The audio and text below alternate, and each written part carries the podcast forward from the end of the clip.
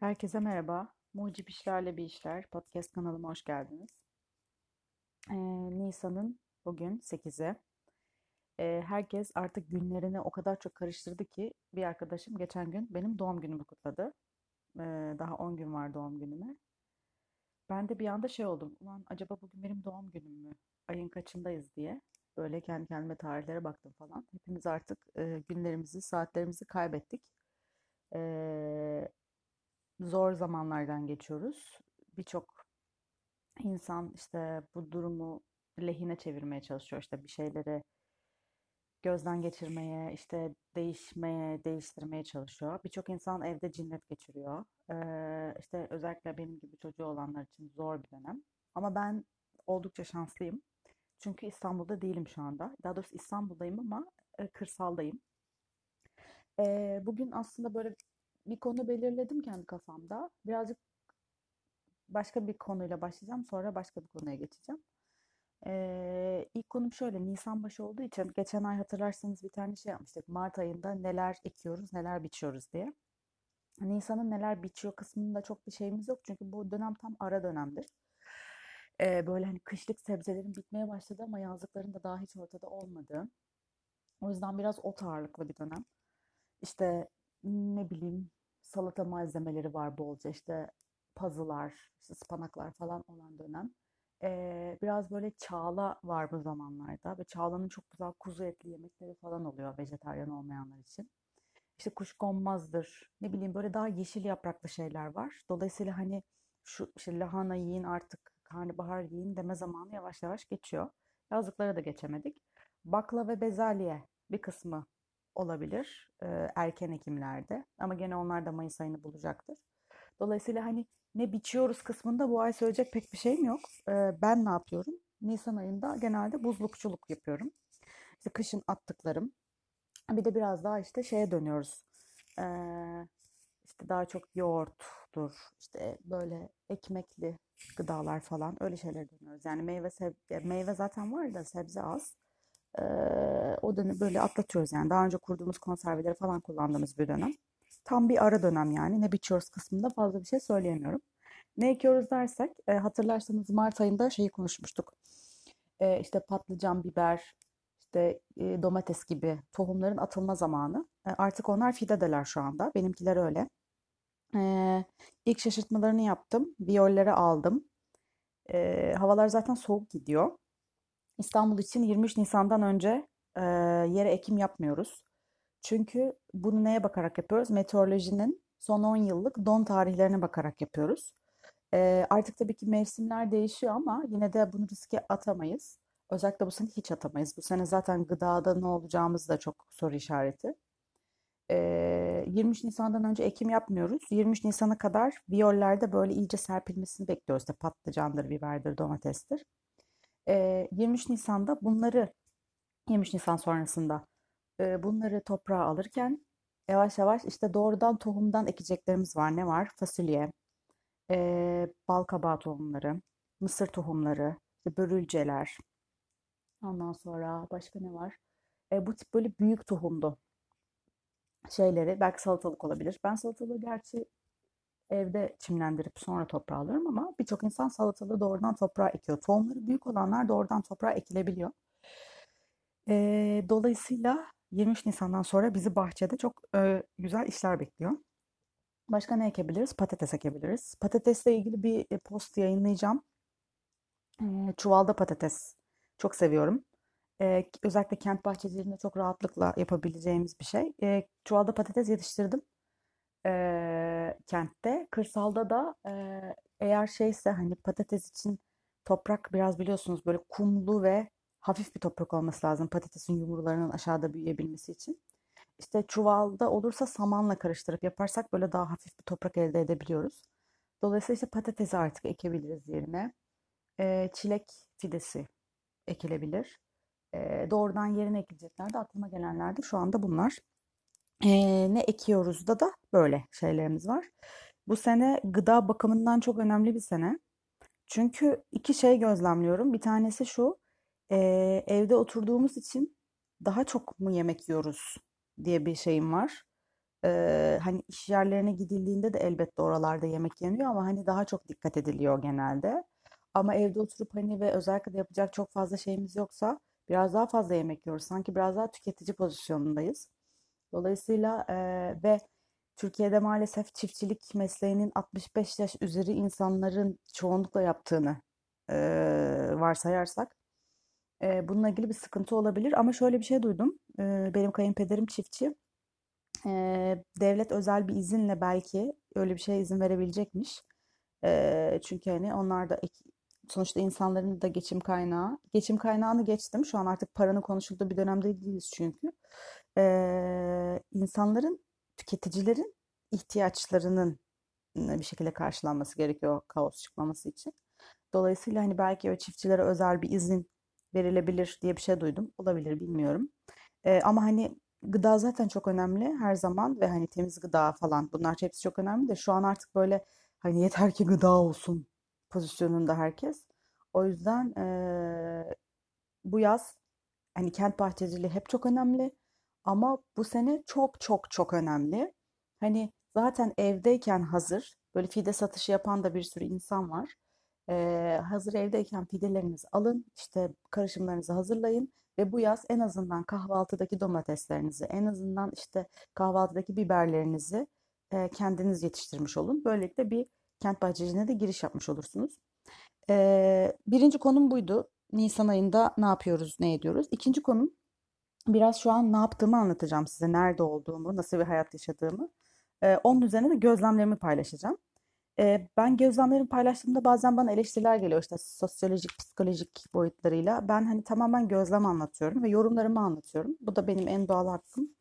Ee, hani sosyolojik bir açılımı elbette vardır, bir sebebi vardır, bir sonucu vardır. Ve oralarında değilim, bilmiyorum da zaten. Ee, bu tamamen benim yorumum. Biraz şöyle, kırsaldayım ben şu anda. İstanbul'un köylerinden bir tanesindeyim.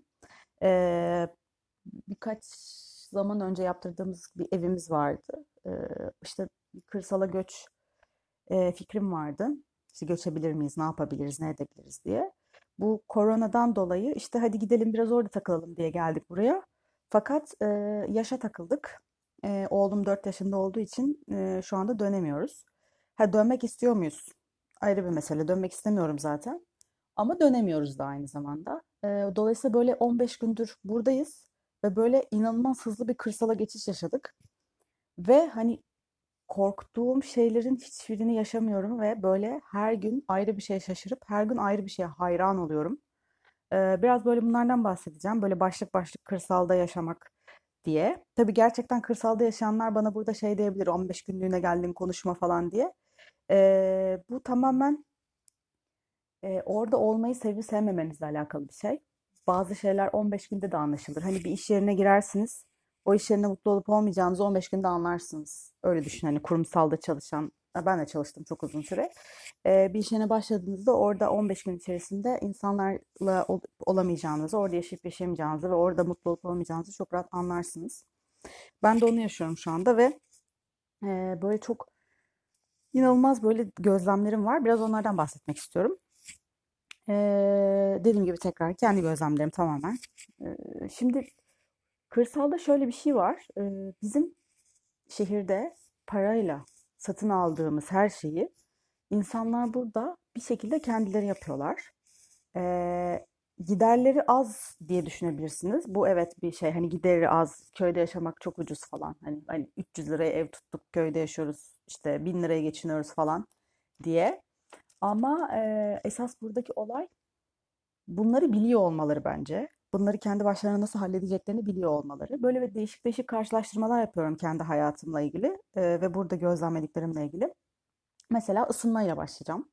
E, işte şehirlerde ne yapıyoruz? Doğalgazımız var değil mi? Hani zaten nasıl ısındığımızı bile bilmiyoruz ya sadece ısınıyoruz.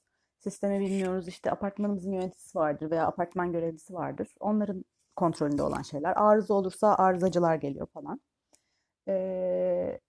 Burada ve tabii bunun ayın sonunda da işte eğer işte ne bileyim merkezi sistemseniz 300 lira veya kombiyseniz 800 lira falan gibi böyle şeylerle e, doğalgaz faturalarıyla karşılaşıyorsunuz. Burada e, soba var. Aslında burada da doğalgaz var. Biz almak istemedik doğalgazı.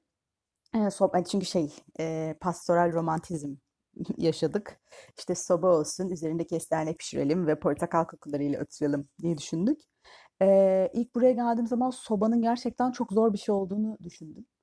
E, böyle bir oda çok ısınıyor ve diğer odalar hiçbir şekilde ısınmıyor. Çok soğuk. E, sonra aslında öyle o kadar da kötü bir şey olmadığını anladım. Hani ilk başlarda böyle ya niye biz doğalgaz almadık falan dedim. Sonra da ya çok güzel bir şey olduğunu düşünmeye başladım. Bir kere çok sağlıklı olduğunu düşünüyorum. Böyle sıcağı çok güzel bir sıcak. Ee, ve şöyle şöyle şeyler oluyor. Mesela sabah kalkılıyor.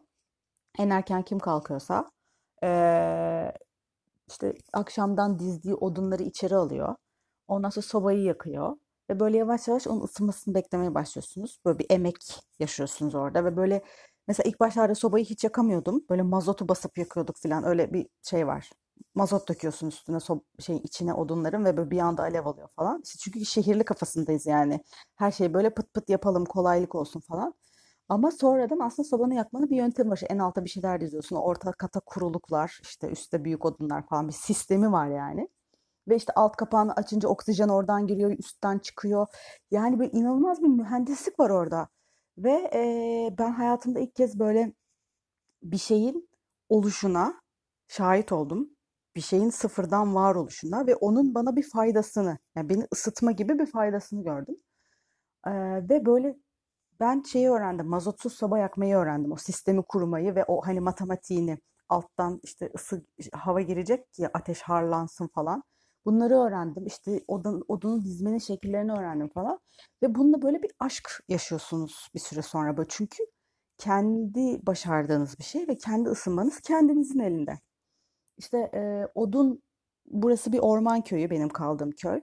E, dolayısıyla işte Eee, Orman Bakanlığı'nın her sene işte bütün şeylere verdiği belli işte odun istihkakı var. Eee, köylülere verdiği. Eee, biz de ondan faydalanarak bir miktar odun aldık. Eee, ve hani şöyle söyleyeyim. e, şehirde bir aylık e, ödemeniz, doğalgaz ödemenizin karşılığı burada 6 aylık odun yakmanız falan öyle söyleyeyim. Ve bu odunlar da böyle hani insanın hakkında şey ilk başta şey düşünüyordum. Ben doğacıyım, ekoloji seven bir insanım ama işte ağaç yakıyoruz aman tanrım falan. Bu ağaçlar da şey değil yani gidip böyle en muhteşem ağacı değil. Ee, işte kurumuş artık ölmekte olan biliyorsunuz hani ekolojinin bir dengesi var ve bazılarının ölmesi ve bazılarının yenilenmesi gerekiyor. Dolayısıyla hani orada bir şey zararı da vermiyorsunuz. Ee, doğasal bir zarar da vermiyorsunuz. Ee, ve bu, bunlar çok cüzi paralara ve tamamen insan emeğiyle gerçekleşiyor. Böyle burada arabacık diyorlar.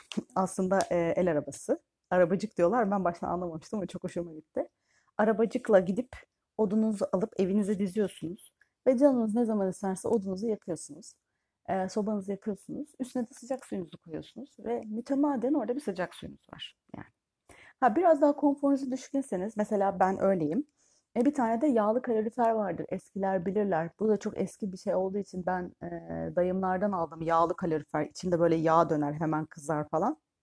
E, ondan bir tane var. İşte banyo yapacağımız zaman oraya taşıyoruz. Yok uyuyacağımız zaman öteki odaya taşıyoruz falan gibi yöntemlerle e, diğer odaları da böyle nispeten ısıtabiliyorsunuz. E, ama hani bu şehirde e, dışarısı 3 dereceyken içeride tişört ve şortla gezme konformistliğimizden kurtulup aslında doğanın böyle bir şey olduğunu da kabullenirsek bence ben sanırım artık o kadar da üşümüyorum eskisi kadar. Ki hani biliyorsunuz iki gün önce inanılmaz bir fırtına yaşadık. E, çok iyi geçti yani günlerimiz. E, bir de mesela şöyle bir şey var. Normalde burada doğalgaz yoktu. Geçen sene geldi doğalgaz. Ve bütün köylüler hepsi doğalgaz aldılar. Hiçbirisi ısınamıyorlar. İnanılmaz tabii evlerin hepsi müstakil olduğu için ısıtmak çok zor. Ve herkes sobaya geri döndü. So kaldırdığı sobaları yeniden kurdu. Ee, işte ona bir şekilde alışınca onun sıcağına ve işte onun e, herhalde bir nasıl söyleyeyim bir romantikliğine alışınca sobanın e, ya bu aslında şöyle mesela doğalgaz parası çok yüksek geliyor ama aslında burada konuşulan şey o değil yani fakirlikten değil o beklentinin karşılanmaması. Rahat evet hani uyandığımızda ev ısınıyor ama sobanın o romantikliği yok yani o bir şekilde onu içselleştirmişler ve, ve geri kurdu herkes sobalarını inanamazsınız. İşte evler böyle kombide işte 18 derecede 19 derecede minimumda yanıyor. Ama bir odada böyle güldür güldür sobalar yanıyor evlerde. Ee, o da hani aslında ne kadar bağlılar ve şeyden ayrılamıyorlar. İşte bunu biraz sonra sabit fikirlilikle bağlayacağım zaten. Ee, şeylerini bırakamıyorlar. Ee, başka bir konu inşaat konusu. Ee, herkesin elinden her iş geliyor. Ben buna inanamıyorum. İnanamıyorum gerçekten. Kendimin geri zekalı olduğunu falan düşünmeye başladım. Öyle şeyler yaşıyorum, öyle şeyler görüyorum. Öyle şeyler yapmışlar ki insanlar. Hani böyle Atatürk'ün lafı var ya hani köylü milletin efendisidir diye. O, o o kadar dolu bir lafmış ki gerçekten. Ee, hani biz onu hep şey olarak algılarız ya şehirler işte çünkü gıda üretiyorlar ve işte onlar gıda üretmezse biz asla yaşayamayız, efendimizdir falan. Öyle bir şey değil yani. Kafalar inanılmaz çalışıyor. İnanılmaz bir kadim bilgiyle donanmış vaziyetteler. Ee, mesela şöyle söyleyeyim. Benim kayınvalidem bayağı beton döküyor ve böyle ben ustayım diyen adamdan daha iyi malayla o betonu düzeltiyor. Yani ben na, böyle bir şey yapmak zorunda olsam işte YouTube'u açarım, 40 saat onu izlerim ve asla hiçbir şekilde eminim ki o betonu tutturamam yani suyunu, harcını bilmem nesini ve beden gücünü hiç katmıyorum. O hani o onun karma, o e, suyla o betonu karma olayını falan hiç katmıyorum. Üzerine bir de böyle nizami bir şekilde onu malayla sıvamaktan falan bahsediyorum yani. Böyle bayağı çok iyi bir şekilde beton dökebiliyor. Geçen gün şöyle bir şey oldu. Böyle bir tane kaldırım taşı 100 kilo falan yani asla yerinden kalkmaz. Ee, onun bir yerden bir yere taşınması gerekiyor ve ben tabii bir şehirli olarak böyle işte hammal mı tutsak, işte köyde hammal var mı falan böyle gibi salak salak cümleler kuruyorum. Ondan sonra kayınpederim iki tane odunla bir düzenek yaptı. Bir düzenek yaptı ve böyle şu an konuşurken böyle böyle şey oluyorum, içim titriyor yani anlatırken. Ve onu ikimiz böyle sanki kolumuzda sepet taşıyormuşçasına o 100 kiloluk kaldırım taşını aldık ve böyle bir kilometre falan taşıdık. Bir kilometre çok attım, bir kilometre değil de 300 metre rahat taşımışızdır yani. 300 metre falan çok rahat taşıdık. Ve hiçbir yerimiz ağrımadı. Ve böyle yıllarca düşünsem o taşa bakarım ve ya şey düşünürüm şehirli olarak. E, taşı işte parçalarını ayıralım sonra başka yerde birleştirelim falan gibi şeyler düşünürüm yani. Asla öyle bir düzenek kurmak aklıma gelmezdi. İnanılmaz şeyler biliyorlar gerçekten. Ee, mesela şöyle ev yapılıyor ya mesela bir ev yaptırıyorsunuz. Evi kabasını gerçekten bir inşaatçı gelip yapıyor. Sonuçta işte onun ne bileyim beton, beton dökülüyor işte şeyleri yapılıyor e, kolonları, kirişleri, çatıları falan. Tabii bunları yapamıyorlar. Ama böyle evin kabası bitti ya. Ondan sonrası tamamen köylülerin kendisinde. Verandasını yapıyor adam. İşte merdivenini yapıyor, yolunu yapıyor, peyzajını kendi yapıyor. İşte sürgülü kapısını yapıyor. Sadece kabasını yaptırıyor ve geri kalan her şeyi tamamen yaptırıyor. Biz ne yapıyoruz şehirliler? Anca boya badana yaparız. Anca bunu yaparız. Ben daha ilerisini yapan vardır elbette. Ama ben etrafında hiç görmedim yani. Ee, böyle böyle bir şeyle yetenek böyle gen- genetik aktarımla geliyor veya çok yapıyorlar birbirlerini görüyorlar bilmiyorum ama ben inanamıyorum yani. Ee, gıda konusuna geleceğim. Gıda zaten hani burada gerçekten köyde gıdalar üretiliyor. Ee, ama ama e, kendi yedikleri gıdalara bile ilaç sıkıyorlar. İşte mesela bu en büyük eleştirim. Ee, bununla ilgili böyle çok mücadele verdim insanlarla. Ee, ama mesela onlar da ona inanmışlar ve asla e, ilaçsız e, zehir olmadan gıda yetişebileceğine inanmıyorlar.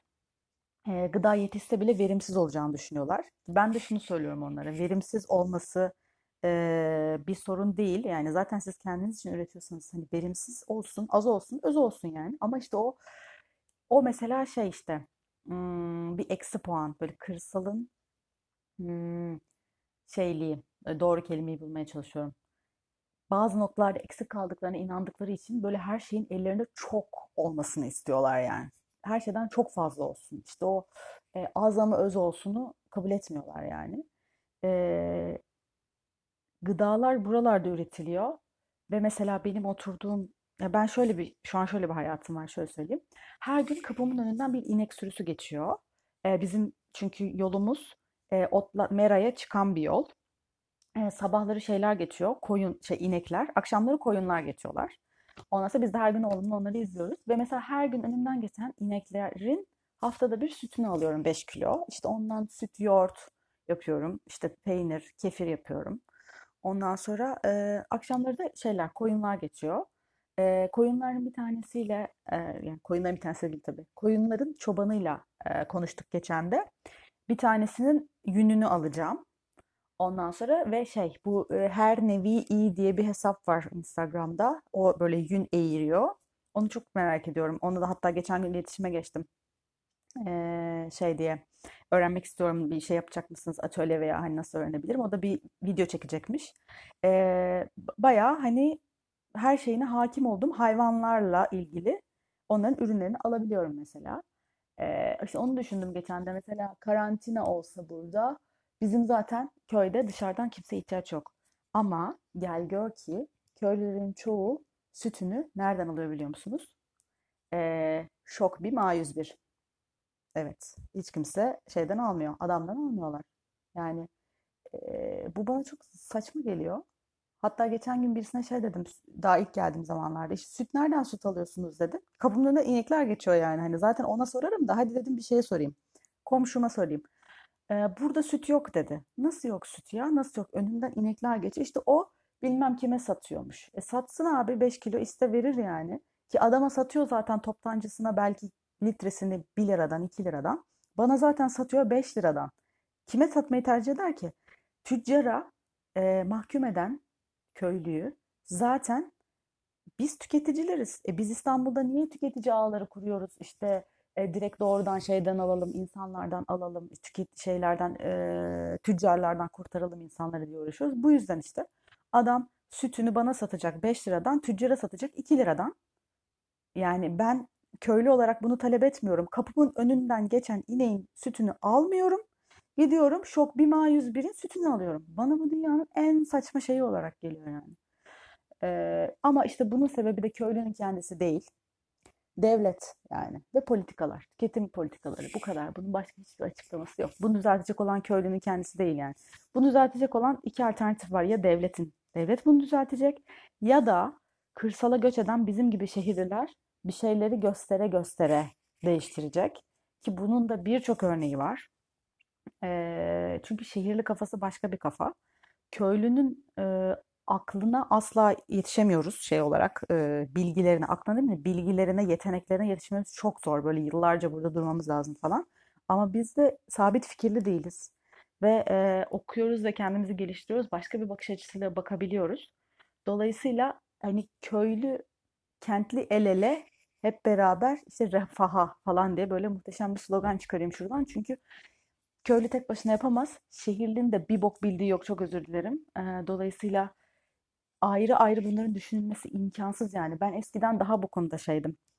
İşte bu pastoral romantizm dediğim şey yazıyordum. İşte köye gideriz, her şey yaparız. Oradakiler hiçbir şey bilmiyor, her şeyi biz biliyoruz. YouTube'dan bakarız, yaparız falan. Öyle bir dünya yok yani. Buradaki insanlar inanılmaz şeyler biliyorlar ama maalesef e, e, gelişmelerini istemeyenler tarafından baskılandıkları için e, başka bir dünya olmadığına inanıyorlar. Mesela burada bizim bir şeyimiz var, kaynak suyumuz var. Böyle gidiyoruz 2-3 günde bir. Oradan işte iki tane 5 litrelik pet şişe doldurup geliyoruz falan. Mesela bu da beni çok mutlu ediyor. Ee, İstanbul'da ne yapıyoruz? Su söylüyoruz, geliyor. Ve o su bir gün gelmezse asla su içemeyiz yani. Asla içemeyiz. Ama burada böyle bir şey yok. Yani parasız olmasını geçiyorum. Çünkü para değil buradaki asıl konum benim. Ee, parasız olmasını bir tarafa koyuyorum. Ama esas olay bağımsız. Gıdan, bağımsız, suyun bağımsız hiç kimsenin tek elinde değil. Ve bunun gibi bize yakın olan bir kaynak var. Bunun gibi köyde beş tane falan kaynak var. Ama insanlar yine de nereden alışveriş yapıyorlar? Sularda, suculardan. Yani damacanayla su alıyorlar. Ben yine buna inanamıyorum. Ee, orada bir kere canlı su diye bir şey var. Duymuşsunuzdur. Canlı su. Ee, damacanaya girmemiş, ozonlanmamış, içinde bakteri bulunan, iyi bakteriler bulunan bir su çeşidi canlı su. Ee, bu Aydin Salih diye bir şey var, yazar var. Onun kitabını da çok pahalı alamadım da en kısa sürede birinden e, bulmayı düşünüyorum. Onu okumak istiyorum. Orada birkaç bölümde görmüştüm böyle karıştırırken canlı suyun vücuda verdiği fayda anlatmakla bitmez. Yani kaynak suyu inanılmaz şifalı bir şey. Mutlaka hani iyi gıda, işte iyi ekmek, iyi süt, iyi bilmem ne, iyi su. İyi su da çok önemli bir konu. Dolayısıyla biz burada gidiyoruz kaynaktan dolduruyoruz, geliyoruz ve tamamen mesela bunun için de para ödemiyoruz ama bunun da tamamen bizim elimizde yani. Onun planlamasını yapıyorsun kafanda. Bu su bana iki gün gider, iki gün sonra tekrar su almaya gideceğim. Yani e, tamamen kontrolü senin elinde olan bir şey. Çok çok muazzam bir şey yani. Ee, biraz şeyden bahsedeceğim. Sosyallikten bahsedeceğim. Ha bu arada daha bir dakika daha iyi bitirmeyeyim. Şöyle diyeyim. Burada bahçem var. Bahçemde bu sene çok cahilce ektim her şeyi. Ee, ama bütün kış havuç yedik. Bütün, bütün kış turp yedik. Marul hala yiyoruz. Roka hala yiyoruz. Ondan sonra taze soğan, taze sarımsak, ee, karnabahar, ıspanak. Bunların hepsi zebil şekilde. Ee, ve hani ben hiç alışverişe gitmiyorum diyebilirim. Hep bu bahçeden bunları toplayıp bir şeyler yapıyoruz. İşte ekmeğimi zaten kendim yapıyorum. İşte ekmek, su, yoğurt, bahçeden bir şeyler, işte buzluktan bir şeyler falan derken hiç alışveriş yapmadan günlerimizi geçirebiliyoruz. Ee, çok cahilce ektim, kötü ektim. Ama mesela bu, bu yaz için daha iyi bir planlama yaptım ve önümüzdeki kış için daha da iyi bir planlama yaptım. Ee, bu sene inşallah böyle hiç alışveriş yapmayacağım bir sisteme geçeceğim. Ve böyle sanki bir de asla buradan geri dönmeyecekmiş gibi falan hissediyorum kendimi. Gerçekten çok hızlı bir geçiş yaşadım kırsala ve böyle sanki burada doğmuşum gibi buraya da adapte oldum çat diye. Ee, bahçe de çok önemli. Ee, biz mesela şu anda İstanbul'da olsaydım oğlumla birlikte muhtemelen evde cinnet geçiriyor olacaktım. Burada sabah bir çıkıyoruz. Akşama kadar o kadar çok işimiz var ki. Odun taşıyoruz, işte bahçe sulaması varsa o var. Temizlik yapıyoruz. Su almaya gidiyoruz kaynaktan. Ondan sonra işte ekmeğimizi yapıyoruz. Ne bileyim sütümüz geliyor, yoğurdumuzu yapıyoruz. Yani vaktimiz çok az. Yetmiyor burada hiç vakit yani. Sürekli bir iş var. İşte daha e, internette, şeyde Instagram'da koydum. E, yağmur suyu hasadı için bir sistem kurduk. Ondan sonra işte daha önce kütük kütükte mantar için aşılama yapmıştım. Bugün onları açtım.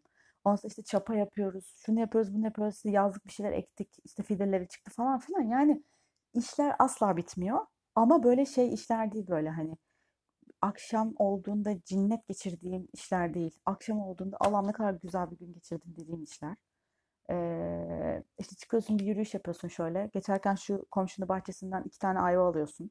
Dönerken bakıyorsun işte tavuklar var. Diyorsun ki ben sana bir tane ekmek versem bana on tane yumurta verir misin? Veriyor sana. Ondan sonra falan gibi.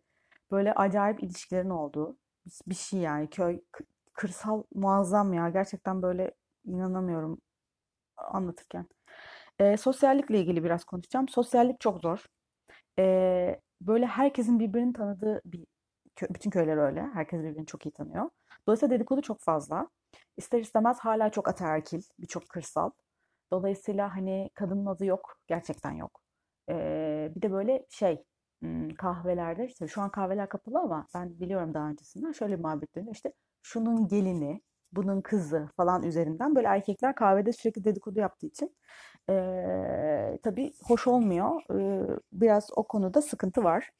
E, kendimiz gibi bir sürü genç de var burada. Hani esasen köylü olan da var. Sonradan buraya gelen de var. Bir şekilde görüştüğüm, işte iletişim kurduğum insanlar var. E, hepsiyle çok keyif alıyorum gerçekten.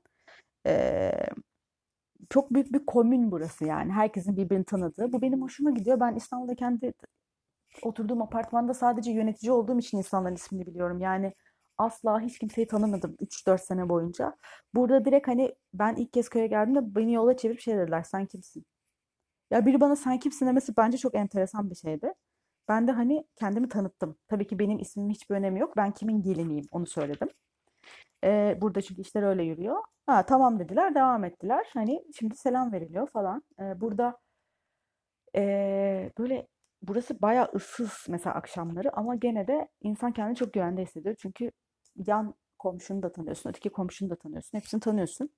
Ve mesela böyle bir bağırdığında falan bütün köy oraya toplanır çok hızlı bir şekilde. Dolayısıyla şey, e, sosyallik olarak zor ama güven olarak daha iyi. Bir de şey var burada kolluk kuvveti olarak jandarma var. Biliyorsunuz köylerde jandarma var. Ee, böyle nedense jandarmalar da bana çok iyi geliyor. Jandarmalar böyle onlar da tanıyorlar herkese. Bu işte şey var ya şimdi kolonya ve maske dağıtıyorlar 65 yaş üzerine. Ee, gelip işte kayınpederi bulmuşlar şey diye. Mümin abi neredesin seni arıyoruz falan. Hani bize de geldi babaanneme İstanbul'a polis geldi verdi gitti hani hiç. Orada adam bulmak için bütün köyü dolaşmış yani neredesin seni arıyoruz gel şunu imzala falan diye. Bence bunlar çok muazzam şeyler. Ya da ben şehirde böyle çok bunları hiç görmediğim için çok hoşuma gidiyor bilmiyorum. Ee, kırsala göçmenin bir şeyi var. Psikolojik boyutu var. Ee, şöyle oluyorsun şehirli olarak. Ne şehirlisin ne köylüsün. Yani öyle şalvar giyip dolaşmakla olunmuyor maalesef. Ee, her zaman hiçbir zaman onlardan biri değilsin. Ama artık şehirli de değilsin. Dolayısıyla bunun psikolojik tarafını kaldırmak çok önemli. Bununla ilgili belki daha sonra hani biraz daha böyle iyice hani 4-5 aydır buradayım artık şöyle şeyler gözlemledim falan dediğimde bunu belki tekrar bununla ilgili bir podcast yapabilirim. Ee, ama e, bu bu psikolojik bir süreç. Yani hem burada kendini kabullendirmek ee, hani belki burada bir ticaret yapacaksın. Mesela ne yapacaksın? İşte belki organik tarım yapmak isteyeceksin. Belki başka bir şey. Atıyorum buradaki insanların sütlerini toplayıp İstanbul'a satmak isteyeceksin. Çünkü şehirliler olarak bizim bildiğimiz işler bunlar. Hani ben bahçede domates, patates yetiştiririm de ticaretini yapacak kadar yapamam muhtemelen. Yapanlar da var bu arada hepsine ellerinden öperim yani. Çok çatır çatır bu işleri yapan insanlar var. Ama ben kendi adımı konuşayım. Ee, benim burada yapacağım şey belki bir örgütleme işi olabilir. Şehirli olarak bildiğim şeyler bunlar. Hani belki bir tane ürünü üretip katma değerli bir şekilde satabiliriz falan filan gibi şeyler. Bizim şehirli olarak kafamız ticarete basar daha çok. Ee, üretim de belki olabilir bilmiyorum. Ama işte burada e, kendini kabullendirmek bunu yaptığında insanların seninle dalga geçtiğinde ki böyle bayağı bayağı çok bayağı taşak geçiyorlar yani. E, bunun için bayağı böyle kuvvetli bir şeye sahip olmak lazım e, psikolojiye sahip olmak lazım. İşte ben ilk solucan gübresi yaptığımda ve bundan bahsettiğimde bayağı hani e, bayağı taşak geçtiler yani. E, ama sonra yavaş yavaş aslında onun daha verimli bir farklı bir şey olduğunu gördüklerinde hmm, oluyorlar. Aynı şekilde yağmur suyu hasadı yaptım. İşte şeyde de yazdım. Instagram'da yazdım. İlk başta benle herkes şeydi abla paranız mı yok? Suyun tonu 1 lira. Neyin peşindesin falan diye. Çünkü onu o çünkü burada her şey çok bol ve bereketli olduğu için hani dereden su çekiyor adam. Umurunda değil yani. Su var mı yok mu? Onun hiçbir şey fark etmiyor. Dereden güldür güldür akıyor çünkü. E, o yüzden onun için hiçbir şey ifade etmiyor yağmur suyunu tutmak. Ve bunu senin şey olarak algılıyor. Fakir misin? Hani neyin peşindesin? O, o mantalite yok. İşte sabit fikirler demek istediğim şey o. Ya suyun tonu 1 lira olsun. Dereden de su gelsin. Eyvallah ben sana gelmesin demiyorum ki. Ama şu çatıdan gelen suyu da sahip çıkalım. Nedir yani? Yani bununla bile çok uzun süre dalga geçtiler. Sonra işte sistemi kurup da böyle yapınca ve e, hiçbir şekilde su parası ödememe pozisyonlarına girince böyle aa çok iyiymiş ya biz de mi yapsak falan oluyor. O yüzden hani bu seninle dalga geçtikleri bütün zamanı çok böyle sağlam bir psikolojiyle atlatabilirsen sonra ya o bilir bak bakayım internette ne diyor abla falan gibi şeylere dönüyor. Orada gerçekten çok şey olmak lazım. Ee, şeyi çok merak ediyorum. Bu gerçekten köylü olup organik tarıma geçen çiftçilerin nasıl ikna olduğunu inanın çok merak ediyorum. Yani e, genelde o hikayelerde şey oluyor böyle ailesine kanser olan falan insanlar oluyor ve böyle çiftçi bir aydınlanma yaşıyor. Ulan ben mi yaptım acaba bunları bu zehirleri basa basa deyip. E, genelde o tip hikayeler var. Böyle kendiliğinden durup dururken organik tarıma geçen insan var mı bilmiyorum. Çünkü benim aklım hayalim almıyor. Gerçekten köylü olup, bu düzenin içinde büyümüş olup, e, tüccarlarla çalışıyor olup, ziraatçilerle çalışıyor olup da e, sonradan nasıl organik tarıma geçmeye karar vermişler? Gerçekten alnlarından öpüyorum, ellerinden öpüyorum. Çok zor fikirlerin değişmesi çünkü yani çok zor. Dediğim gibi kendi yedikleri ürünlere bile ilaç atıyorlar çok olsun diye. E, inanamıyorum yani. Ee, başka neden bahsedeceğim? Bakıyorum bakıyorum. Birkaç tane not almıştım da. Sonra notlarımı okuyunca da kafam karışıyor. Bahçeler çok büyük burada. Yollarda bomboş. Böyle bisiklete falan biniyoruz. Markete geçeceğim zaman bazen bisikletle gidiyorum. Yolda bin kişiye selam veriyoruz. Ha mesela buranın iki tane şeyinden bahsetmedim. Ee, eğitim ve sağlık. Sadece bir tane 3000 kişilik bir nüfusu var buranın. Sadece bir tane sağlık ocağı var. Ee, bir de ambulans var burada. Hani doktor olmadığı için ölen kimse yok. Ambulans çünkü götürüyor ama e, en yakın devlet hastanesi, daha doğrusu en yakın hastane ve devlet hastanesi 40 dakika uzaklıkta. Dolayısıyla hani acil bir durum olduğunda nasıl bir sonuçla karşılaşılır bunu bilmiyorum. Ve burada uzun süredir yaşamadığım için de bununla ilgili bir yorum yapamayacağım. E, eğitim konusunda da güzel bir ilkokulu var, lisesi var, ortaokulu var, anaokulu var, her şeyi var. E, ve bu tip yerlerdeki öğretmenler genelde daha idealist oluyor. Çocuklar da gördüğüm kadarıyla öğretmenlerine karşı daha saygılı oluyor. Buralarda hala bu öğretmenin önemli bir insan olduğu tezi buralarda korunmaya devam ediyor. Maalesef bizim şehirlerimizdeki gibi öğretmen kim takar Yalova Kaymakamı pozisyonu yok. E, bu benim hoşuma giden bir şey. Çünkü e, öğretmene saygı duymak bence çok önemli bir şey ama İstanbul'da öyle şeyler artık çok az. Yani çocuklar her zaman öğretmenlerinden daha çok şey bildiklerine inanıyorlar. Ama köyde öyle değil. Köyde öğretmenler daha idealist ve e, çocuklar onlara daha çok saygı duyuyorlar. Eğitimin içeriğine gelince içeriğini tabii ki bu konuda hiçbir yorumum yok, hiçbir fikrim de yok. İçerik dediğin şeyi de belirleyen kim zaten öğretmen. Dolayısıyla e, genelde bu işler hep çocuklarla alakalı oluyor ya. Biliyorsunuz hani böyle işte çobandı, üniversiteyi kazandı falan hikayeleri hiç de az değil memleketimde. Dolayısıyla bu işler biraz çocuklarda bitiyor anladığım kadarıyla ve ailelerde bitiyor. Ee, ama işte sen çiftçilik yapıyorsan ve çocuğunun 10 yaşından sonra seninle birlikte e, çeltik peşinde koşmasını istiyorsan tabii ki o çocuk okuyamaz yani. Bunun öğretmenle veya köyde yaşamakla bir alakası yok. Dolayısıyla e, bu, burada biraz yani eğitim eğitimdir zaten. Müfredat belli. Köylerde başka müfredat, e, şehirlerde başka müfredat yok. Dolayısıyla ben eğitimle ilgili de bir sorun olacağını düşünmüyorum. E, mesela şeyi biliyoruz biz köyde. Kim korona kim değil.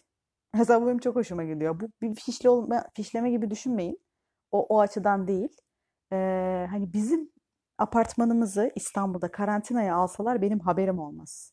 Çünkü kim korona kim değil asla bilemezsiniz. Burada biliyoruz.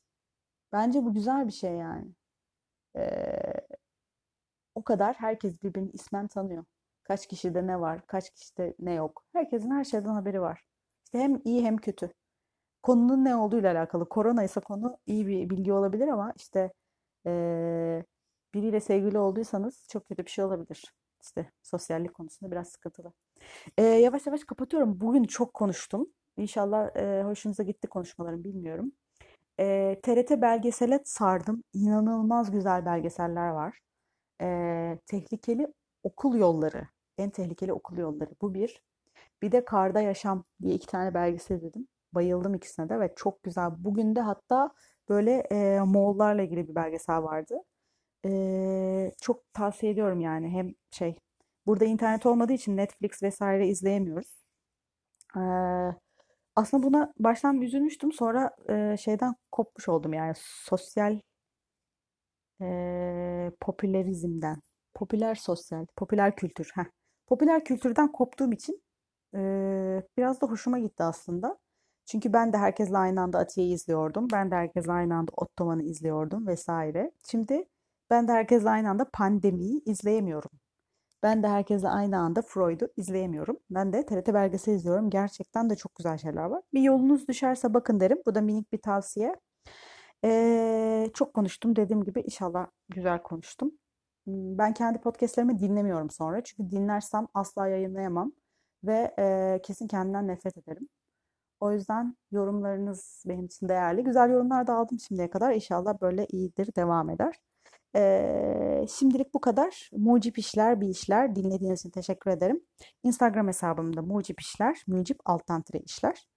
Ee, sağlıklı günler diliyorum. Güzel günlerde görüşmek üzere tekrar. En kısa zamanda yeni bir podcast'ta karşınızda olacağım. Hoşçakalın.